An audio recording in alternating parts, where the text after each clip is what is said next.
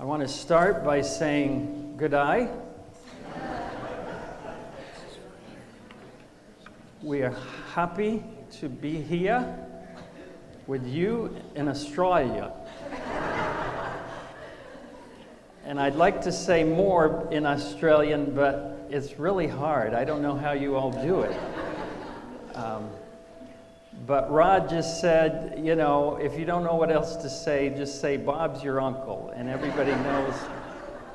So, Bob's your uncle, and God is good, and we're going to share with you this morning some of the things that the Lord has been teaching us. And we just want a disclaimer up front that we're not the model to follow. We haven't learned these lessons perfectly yet. So look to the Lord, not to us, but we're sharing um, things that He's taught us and on our personal journey. And obviously, in the time we have, we can only share a few things. We actually, the Lord led us to write a book. My wife really did the, the bulk of it. Um, that is available if you want to hear more of the, the sordid details. We made a lot of mistakes. But anyway, God is good. So this morning, we're just going to share briefly. God is good, and He's so faithful. And that's always what we want to portray. So we pray that's what you'll hear this morning. So this is just a bit of our journey, but we really don't want to focus on our journey as much as the principles that we've learned in our journey. But if we don't set a bit of foundation, well, the principles wouldn't make nearly as much sense either. So, John and I married in 1987. And in 1988, we made a grand adventure to Kenya, where the Lord truly opened the doors for us to teach at Maxwell Adventist Academy, and we, which is just outside of Nairobi, Kenya. Probably for me, it was my first experience with country living. I had never, I'd just kind of been a suburban girl. Well, this was pretty much out in the country, and a different country at that. Um, there, we worked with the students, largely missionaries' children. Not totally, but largely from all corners of the, of the earth. In fact, some from Australia. We've really looked for them while we've been here, but not found them. Um, anyway, it was a very foundational experience for us, I guess I would say. Um, we thought, I guess in our minds, we knew we were not going to be lifetime missionaries. You know, some people have that calling. But even at the very beginning, we told people that we felt like it was the foundation. God was taking us overseas, and we were going to get the foundation. Well, we had no idea what a foundation we would actually get. And in those six years, it was a very eye opening experience. We went as two, and we returned as four. And well, you can't see them in that picture. That's just the backside of everybody. But our oldest daughter, Kirsten, and our oldest boy, Jonathan, were born there. Well, once we started having children, we became much more serious about life, as I think all of us do. And we were the youngest in, in the staff on the campus.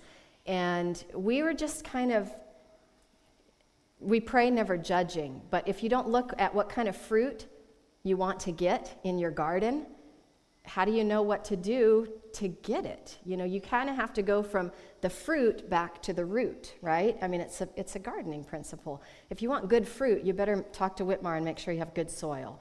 Um, but first, you have to plant the seed. We can all do that. So, anyway, we started looking, and it was a sad reality that the fruit wasn't the kind of fruit we hoped for in our family. You know, we really were struggling with major issues in the students of the children of missionaries' children by the pretty much one cause of neglect. Neglect, and you know what happens to the garden if you neglect it? It, it gets full of weeds. It's, it's no different in the lives of ourselves and our children. And so we saw a lot of neglect, and we started really analyzing okay, if we stay in this path, how different is it going to be for us? Are we going to get any different fruit? Is there any? So that was kind of the beginning of our journey. We left Kenya after six years of service. We wouldn't change it for anything. It was a wonderful experience. We loved the people, we loved our work. But we came away wanting something more.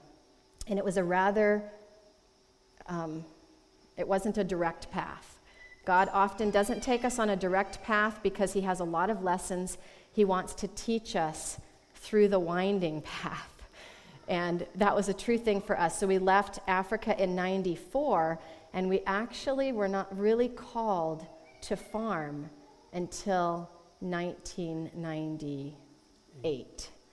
So in those two years, excuse me, in those four years, John received a master's of education and he began teaching at a one room school. We were teaching kind of together, but we were one step closer, but we were really no steps closer. So the goal when we left Africa was to, to reclaim some time for our family because boarding school is 24 7. So then we hoped to reclaim it by getting into day school with elementary children. We'd have summers, we'd have weekends, we'd have vacations, but it wasn't, we were not even into the second year when we realized we were not meeting our goals. And the Lord led in very miraculous ways for John to leave teaching. Um, many would say it was foolish.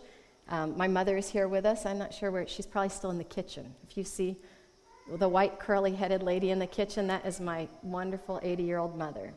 And she's with us. But I heard her saying to somebody since we've been in Australia, we thought they were nuts when they left teaching.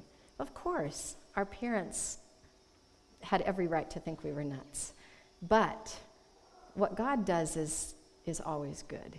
And it takes us through some very low valleys at times, but um, the end product isn't about us, but it's about God's faithfulness and the things that He's taught us.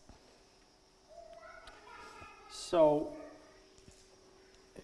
um, as, as we were at Maxwell, as we were seeing the fruit of what was going on there, we really started searching. And, and the Lord, we don't have time to get into the details, but the Lord really began to show us what we believe were principles that we should be living by.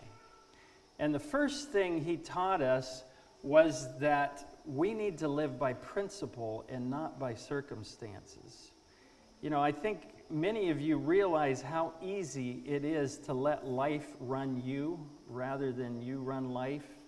You know, every day is just, oh, I got to get this done and this done. But it's not principled, it's living by circumstances. And so that was really the foundation that he laid for us. And then on that foundation, we're going to share five principles he taught us He's teaching us. He's teaching us. yeah, we're still learning. And the first one is that your family is your first mission field. You know, as Pam was saying there at Maxwell, uh, we were dealing, I was on the discipline committee, and we were dealing with lots of issues from parental neglect. I think that's the bottom line. These people were out saving the heathen while at the same time losing their children. And I would say a real turning point for us came one day. I was, I was the chaplain and Bible teacher and a lot of other things, but I was also counseling in the dormitories two nights a week. And so we had these two young children. I wasn't there hardly at all. And so one night after being in the dormitory, I'm sorry, this always chokes me up. But I came home and my wife sat me down and she said, Honey, if something doesn't change, someday it's our children that are going to be seeking counsel from a pastor. And that really cut to my heart. And I said, God, help us. That's not what we want. And, and that's when we really started searching and when we started seeing that God had a plan. He has order in his plan for evangelism.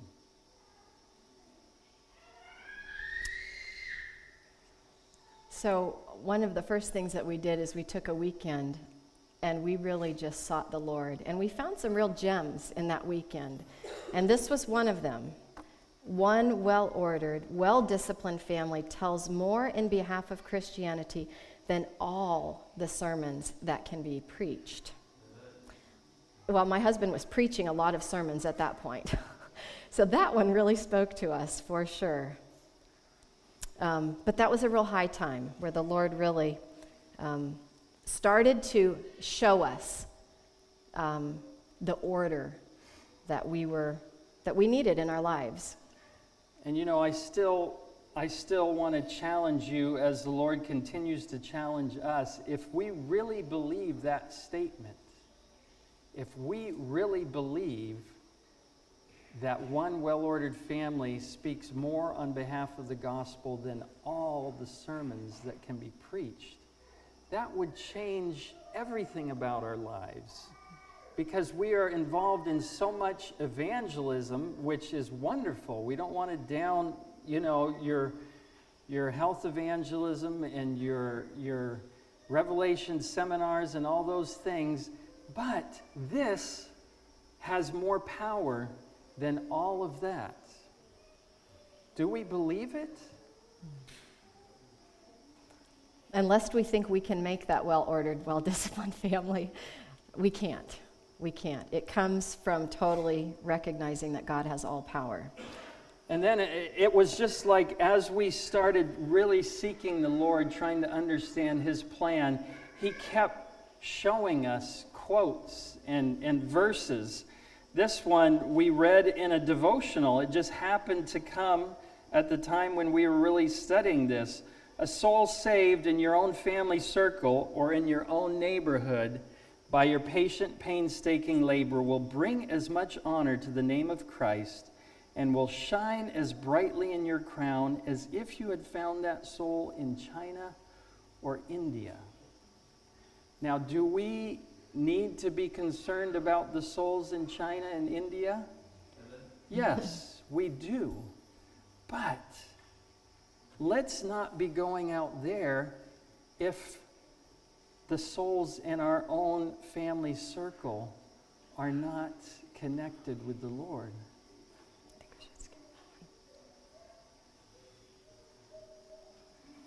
This is another great one, but for time's sake, we'll skip over it. I'm sure many of you have read Adventist Home. If you haven't, I just encourage you to go back and read that. So, the second principle is that God's plan is for families to live together. Novel idea in the world we live in, isn't it? But Genesis 2, it's not good for man to be alone. It has never been good. And I don't think that means alone, I think that means away from his spouse. Alone in, in um, yeah, it is not good for man to be alone. Genesis 3, it's not good for women to be alone. And that, of course, is the story of the fall. And, and our hypothesis is that I don't think Eve would have fallen if she had stayed by Adam's side. We need each other. And number four, it's not good for children to be alone. This, by the way, is our clan. We have four boys and a daughter and one fine son in law. So in Genesis 4, it's the story of Cain and Abel. And again, maybe we're stretching it here, but I think if, if Adam and Eve had been nearby, uh, Cain never would have done what he did to Abel. So the point is just that families together are a healthier situation.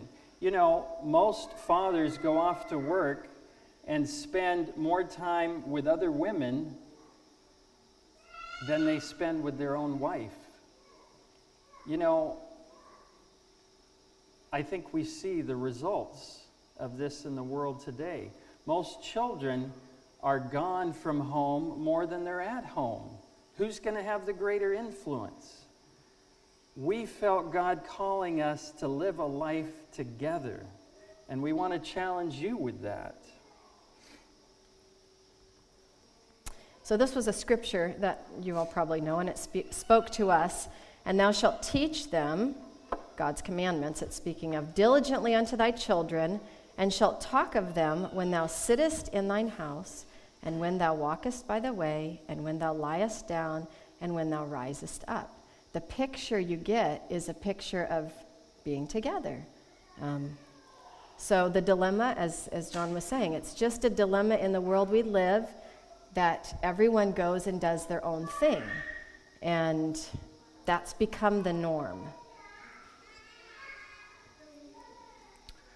So we felt God calling us to number one, worship together. Morning and evening worship, the family altar. That is so important. And even if it's only half an hour, it's amazing what can be accomplished over the years in that half hour. You know, if we told you all the books we've read together as a family, it really is amazing. Just a few minutes a day.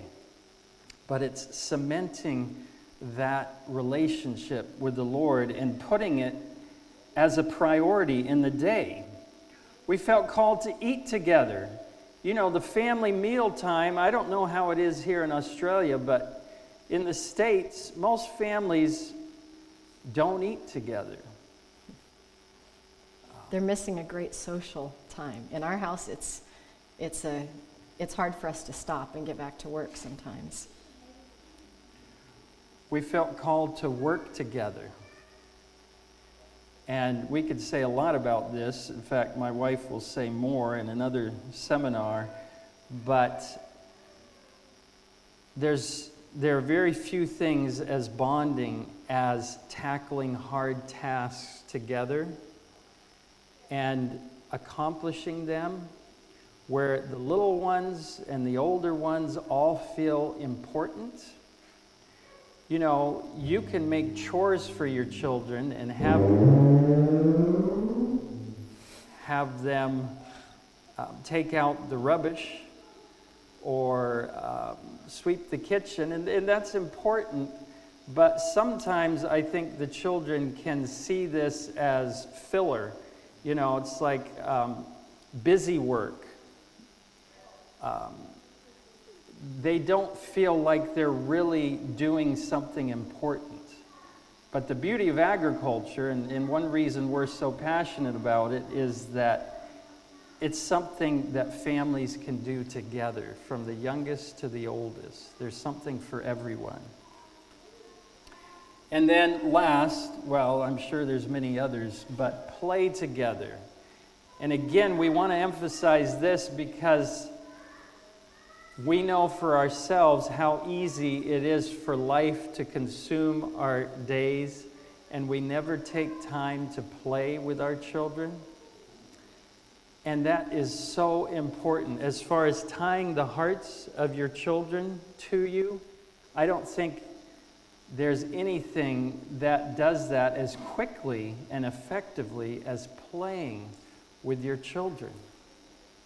So take time to play. I don't believe God frowns on that at all. In fact, Mrs. White has some statements encouraging that. Number three. Doing for time. We, to lead a quiet, simple life. It's 9:15. What's 9:15? Right? This meeting ends at 9:15. Is that correct? Yeah, so we're, we're okay, I think. Well, then I want to back up and just say something about playing together because that's one thing that I feel like we have really seen the blessing in, and we've been kind of surprised at how few parents actually play with their children once they get to be above toddlers. And um, it doesn't have to cost money. You know, we have a frisbee. We brought a frisbee on this trip, and I can't tell you how many times it's been out. We were on the beach yesterday throwing the frisbee. We were in the airport in Hawaii. They had a patch of grass, and we pulled the frisbee out and we tossed it. Just something to, um, to do together. Um, so, anyway. Well, by the way, we should mention that our youngest son is here with us. Caleb is 14. And so it wasn't just Pam and That's I throwing right. the frisbee. Although, although I would still like to do it if it was just us. So, No, we are so blessed to have Caleb with us. And I'll just say this um, our family is a little bit stretched out. So our oldest are all in their 20s, and the boys are all at home still. Jonathan is 24, he runs his own business, um, Farmer's Friend. And Joshua is farming full time with us. That's why we can be here, because we have a, a great son. He's 21 at home who's, who's running the winter farming for us right now. Um, he actually does the winter farming. We don't really, we aren't involved in that. And then our next one, Zach, he's still fi- finding his way, but he's planning to open up a small engine shop in the spring. And Caleb is, has the lucky privilege of being with us on this trip. So, here, this was our motto. Can you just get back up? Well, you need to put the phone. oh, sorry. Okay. This hung on the wall in our kitchen or in our dining room for many years. Let me just say one thing on play together before we move on. I saw there's a, a foursquare court out here. Do you all play foursquare much in Australia? Do you know how to play foursquare? Handball. Oh, okay. Well, maybe we can learn from you, or we can But teach maybe it's you similar. how to play foursquare. If we can find a ball, I'd love to, to teach the young people how to play foursquare. You know, you think of it as a child's game, but I'll tell you, we have some wild foursquare games at home with these 20 year olds. It is really uh, fast and furious. All right, so the more quiet and simple the life of the child, the more free from artificial excitement, and the more in harmony with nature, the more favorable is it to physical and mental vigor and to spiritual strength. I want to tell you that quote is more applicable today than it has ever been in this earth's history.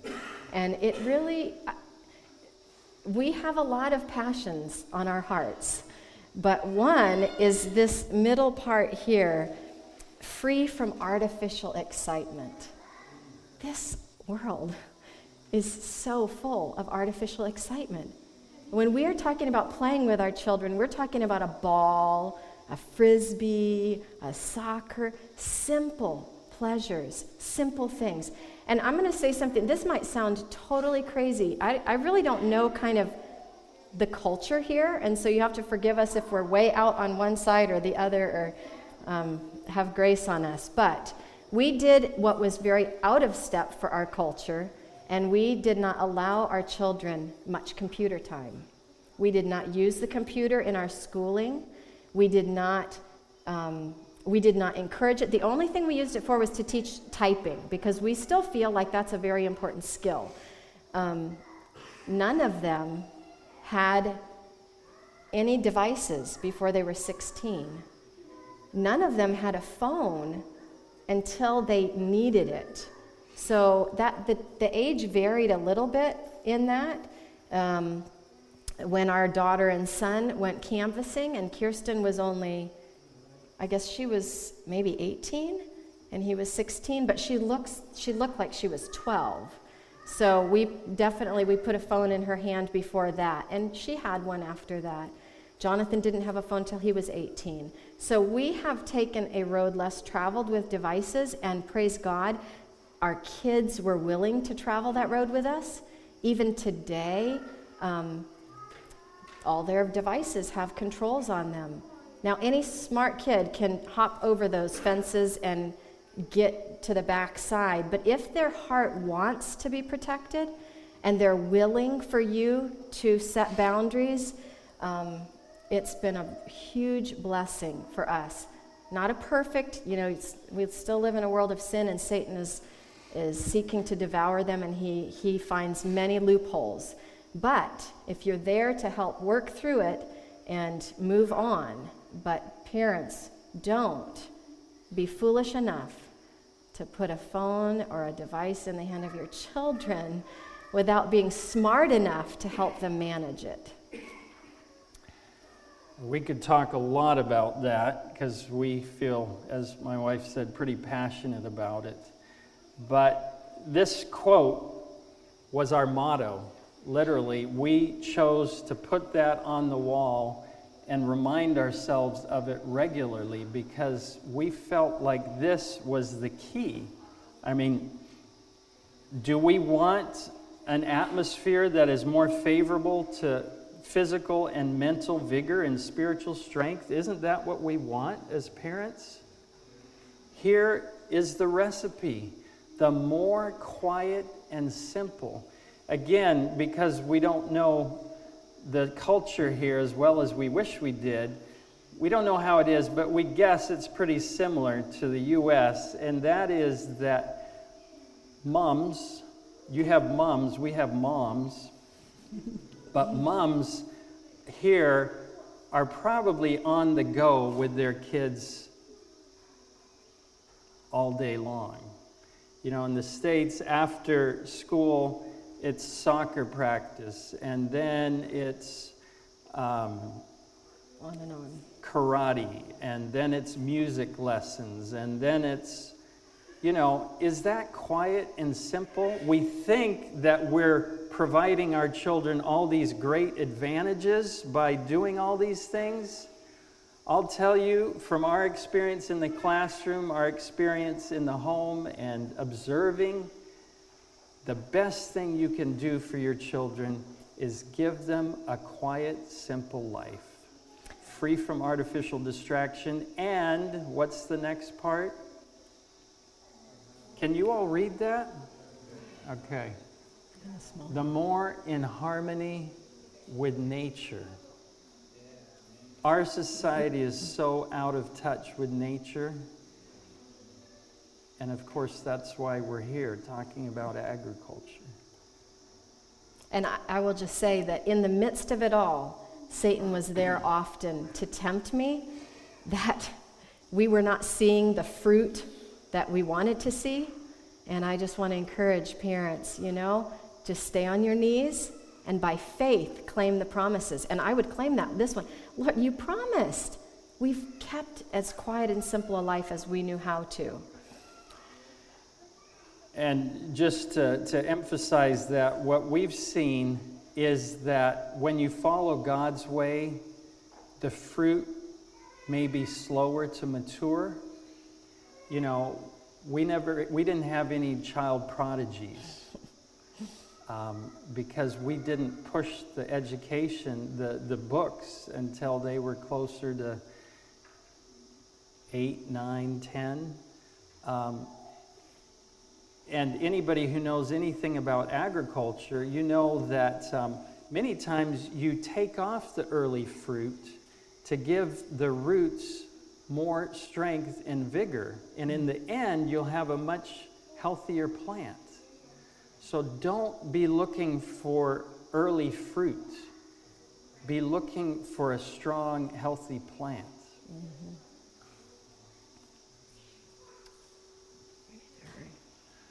Okay, and this is another um, text that we came across early in our study, and this one really kind of blew us away. This, this was um, in the NIV, 1 Thessalonians 4.11. Make it your ambition to lead a quiet life. You should mind your own business and work with your hands, just as we told you, so that your daily life may win the respect of outsiders and so that you will not be dependent on anybody.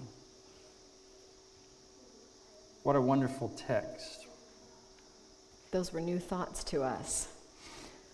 So, the fourth principle is that we knew we needed to learn more about living by faith. You know, the Bible says, Is there going to be faith when Jesus comes? We knew that we were lacking in living by faith. How many of you know the story of the impressive dream where Mrs. White um, was on a journey in wagons? Do you know that story? Okay. I, I, we don't have time to tell the story, but I just, I'll just try to briefly summarize it. In this dream, she and her family were in these wagons going up a mountain. And as the road got steeper and narrower, they realized they were going to have to leave the wagons behind. And so they had to leave, just unhitch the horses and leave most of their goods behind. And then as they continued on horseback further, the, the path got narrower and they eventually had to get off their horses and it kept getting narrower. Soon they had to take their shoes off. And somewhere along there, they saw, so they were, you know, traveling this path. On one side's a deep chasm, and on the other side is a sheer cliff. And at some point, they saw these ropes hanging down. They didn't know where they were coming from. But they hung on to that rope, and that kept them from falling off the edge. And as they went further and further, as the way got more difficult, that rope grew. And finally, they came to the edge, the end of the road, and across this deep chasm was this beautiful meadow, which clearly was heaven. And the only way to go across was by hanging with all their might on that rope and swinging across. And the cry went out, Who holds the rope? And they knew who held it. It was God. And so James first swung across, and then Ellen. An amazing story. I, I can't remember exactly where it is, or I would have given the reference.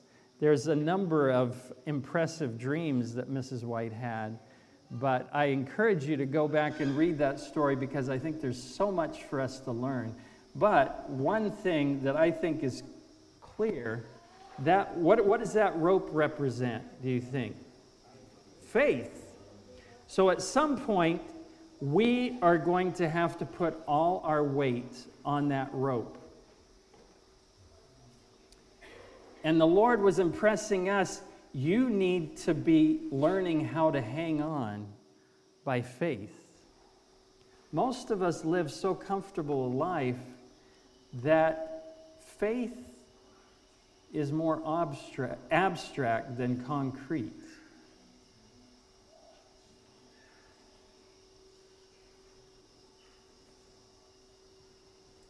So faith doesn't just grow in a moment, it grows through exercise. Now, I'm not suggesting that we put ourselves through trials, but I am suggesting that if we're committed to following the Lord, He often allows trials to grow our faith. And I don't really have time to, um, to really help you to understand the, the depth of, of this experience that I'm going to share.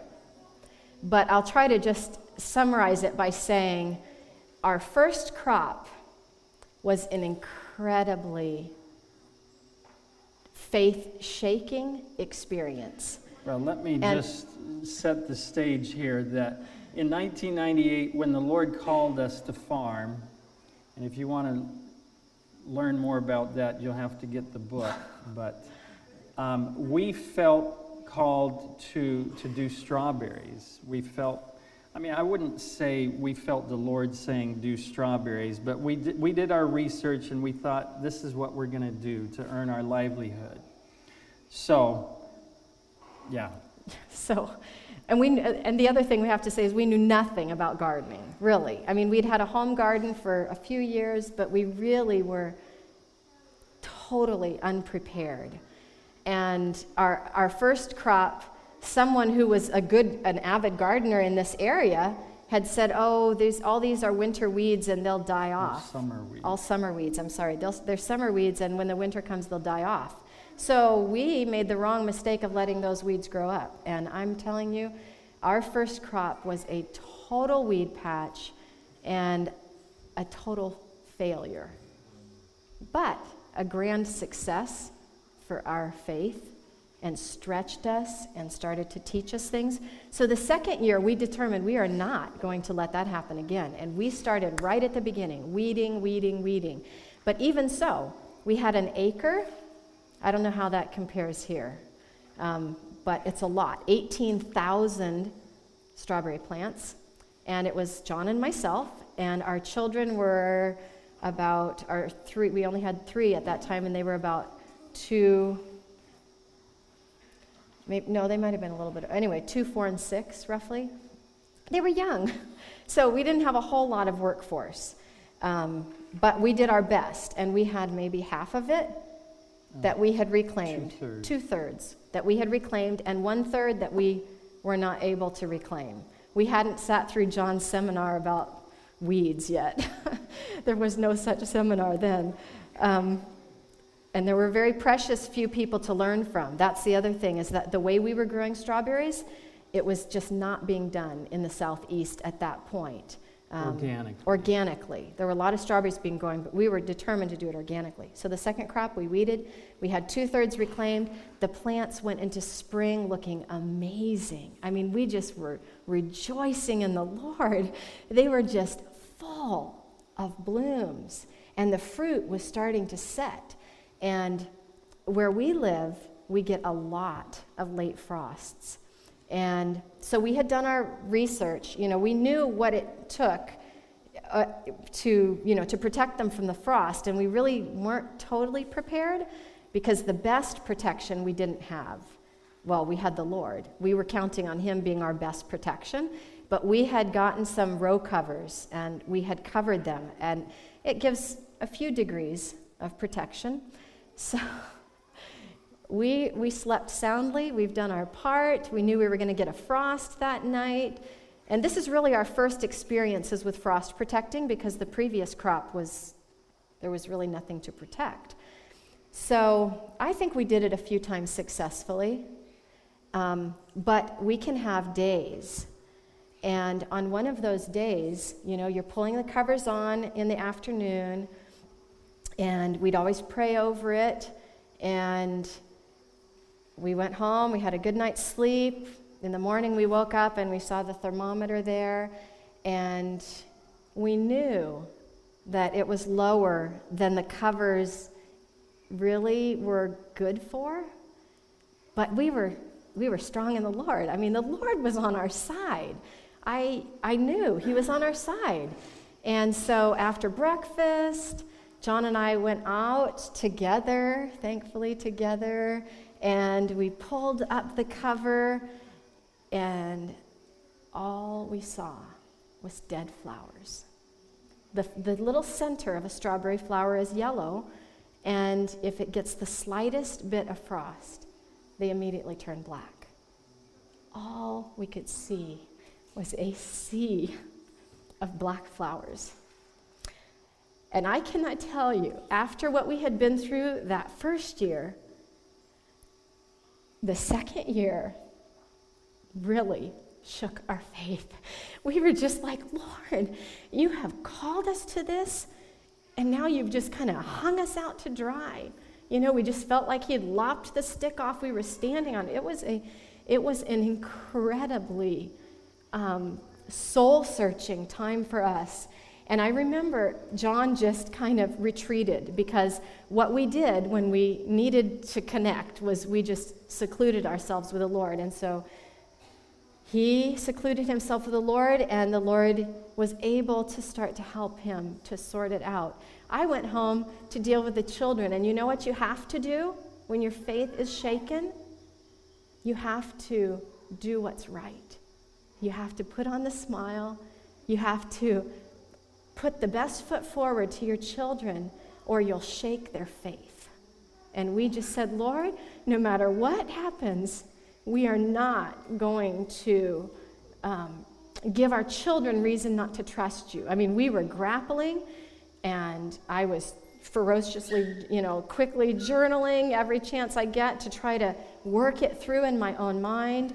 But I want to tell you that we laid hold of Christ in that moment And in those days, and he told us something that we've clung to all of these years, and that is that when you come to the place that I'm all you have, you'll find I'm all you need. I'm all you need. Pam, I'm all you need. You don't need that money in the bank. You don't need those strawberries. What you need is me. I'm sufficient and I'm enough.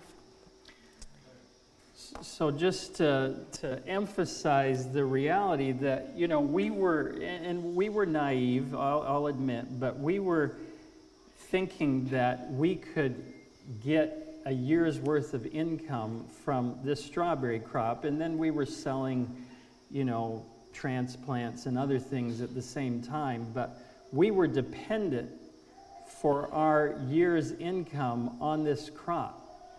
And obviously, with the previous crop being a disaster, you can imagine we were really, really struggling financially.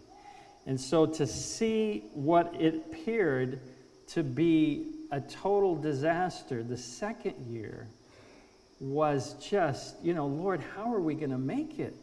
What are we going to do? And the Lord just emphasized that, you know, do you need these strawberries or do you need me? What are you depending on? Is it the strawberries or is it me? And that was such a powerful lesson. But once we started depending on Him, guess what? We really had a great strawberry crop that year. I mean, you know, strawberry, you don't have all your blooms at once.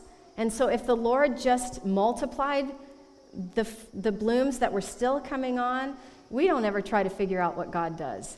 But He, He took us through that valley, and then He gave us a testimony because when our, when our customers came, when people started coming to pick the strawberries, we were able to share a testimony of God's multiplying power. Okay, and our last principle that we want to talk about here in our remaining few minutes is we felt a call to serve. Now, one thing I was going to say at the beginning with my Australian accent, but I got bogged down there. Um, I'm actually half Australian. Yay! In fact, I have a, a, cousin here that will verify that. Um, my mother was born and raised here, and this is a picture of her actually. So we're thr- I'm thrilled to be here because I feel like two, twofold. Number one, I'm coming back to my roots. Never been here in 54 years. Secondly, I feel that agriculture is coming back to its roots in Adventism. You know, most of Mrs. White's counsels on agriculture were given from Australia. And so I'm just thrilled that this is happening here, and I think we're coming full circle. We're excited to see what the Lord is going to do. That's a little aside that was supposed to be at the beginning. But, um, you know, when, when we felt called to leave teaching, the problem was the Lord didn't show us right away what He was calling us to. And so I turned in my resignation to teaching without knowing how I was going to support my family. That was a, that was a step of faith. And so I was really spending a lot of time with the Lord struggling, saying, Lord, what, what do I do? I have a family, I have responsibility. How am I going to make a living? And in one of the most clear impressions I've ever had on my heart, as Darren said last night, almost like a, an audible voice. But I felt the Lord saying, Your job is not to focus on making a living, your job is to focus on service. And I'll take care of the rest. It is really just a paraphrase of Matthew 6:33. Seek ye first the kingdom of God and his righteousness, and all these other things that we worry about, you know, the clothes and the food and the housing, I'll take care of those. Focus on service. So, this was part of kind of a repeating pattern in, with us, and that is that John would go away and have time with the Lord, and then he'd come back and he'd share with me what the Lord said. And it was always hard for me to accept.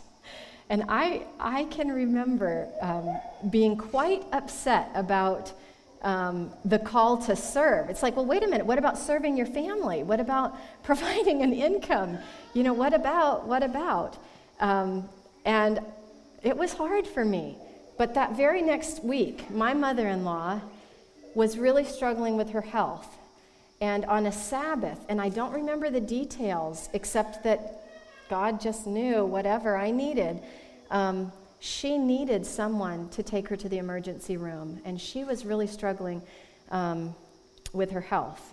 And this was 20 years ago, so she was, it wasn't, it was not normal, the normal fare. And um, so I was the one, I maybe I just decided I was going to take her. I needed some time away myself. And so I grabbed the Desire of Ages and I went because in the emergency room in the US, you spend a lot of time in, before you get anything done. They took her in and they were working with her, and I was able to, to step outside. And under beautiful trees, there was a bench, and I sat down on the bench and I just started pouring my heart out to the Lord, saying, Lord, I just don't understand. You know, I want to be supportive to my husband. But some of the things, I mean, I wasn't in favor of farming either. That's a whole nother thing. You know, so there just was a number of things. And this was before the call to farm, the call to serve. Um, but the Lord took me to the chapter in Desire of Ages called The Invitation. And in that chapter, I read this. And, you know, this was right after John had, you know, had been called to serve. Take my yoke upon you, Jesus says. The yoke is an instrument of service. Christ teaches us that we are called to serve to service as long as life shall last. We are to take upon us his yoke that we may be co-workers with him. And I wish I could read the whole of it, but we try to reduce it so it's not too much. But go back and read that invitation chapter. The, the two chapters there, the invitation and be still, peace be still, those chapters have really ministered to, to us over the years. And, and one other that I just want to mention when it comes to ministering to us the last four chapters of desire of, of ministry of healing, help and daily living. So the Lord, the Lord convicted me. Yes, we are called to serve. So, just to review, your family is your first mission field. God's plan is for families to live together. That was his original plan. It hasn't changed. To lead a quiet and a simple life. Number four, live by faith. And number five, we are called to serve. So, we didn't talk much about agriculture here, but we felt for us, we felt convicted that agriculture was God's chosen means to teach us these principles. And I think if you look at the principles, you can see how well agriculture fits with them. After 20 years, we believe more strongly than ever that these still apply. And we just want to commend these principles to you. You know, your individual circumstances will be different, but God, I believe, is principles are not changeable. You know, there are certain principles that apply to all of us. And so we just want to challenge you with that as we continue to be challenged that God wants to lead us deeper with Him. God wants to lead us into a deeper faith walk. And He wants us to live by principle and not by circumstances. Let's pray.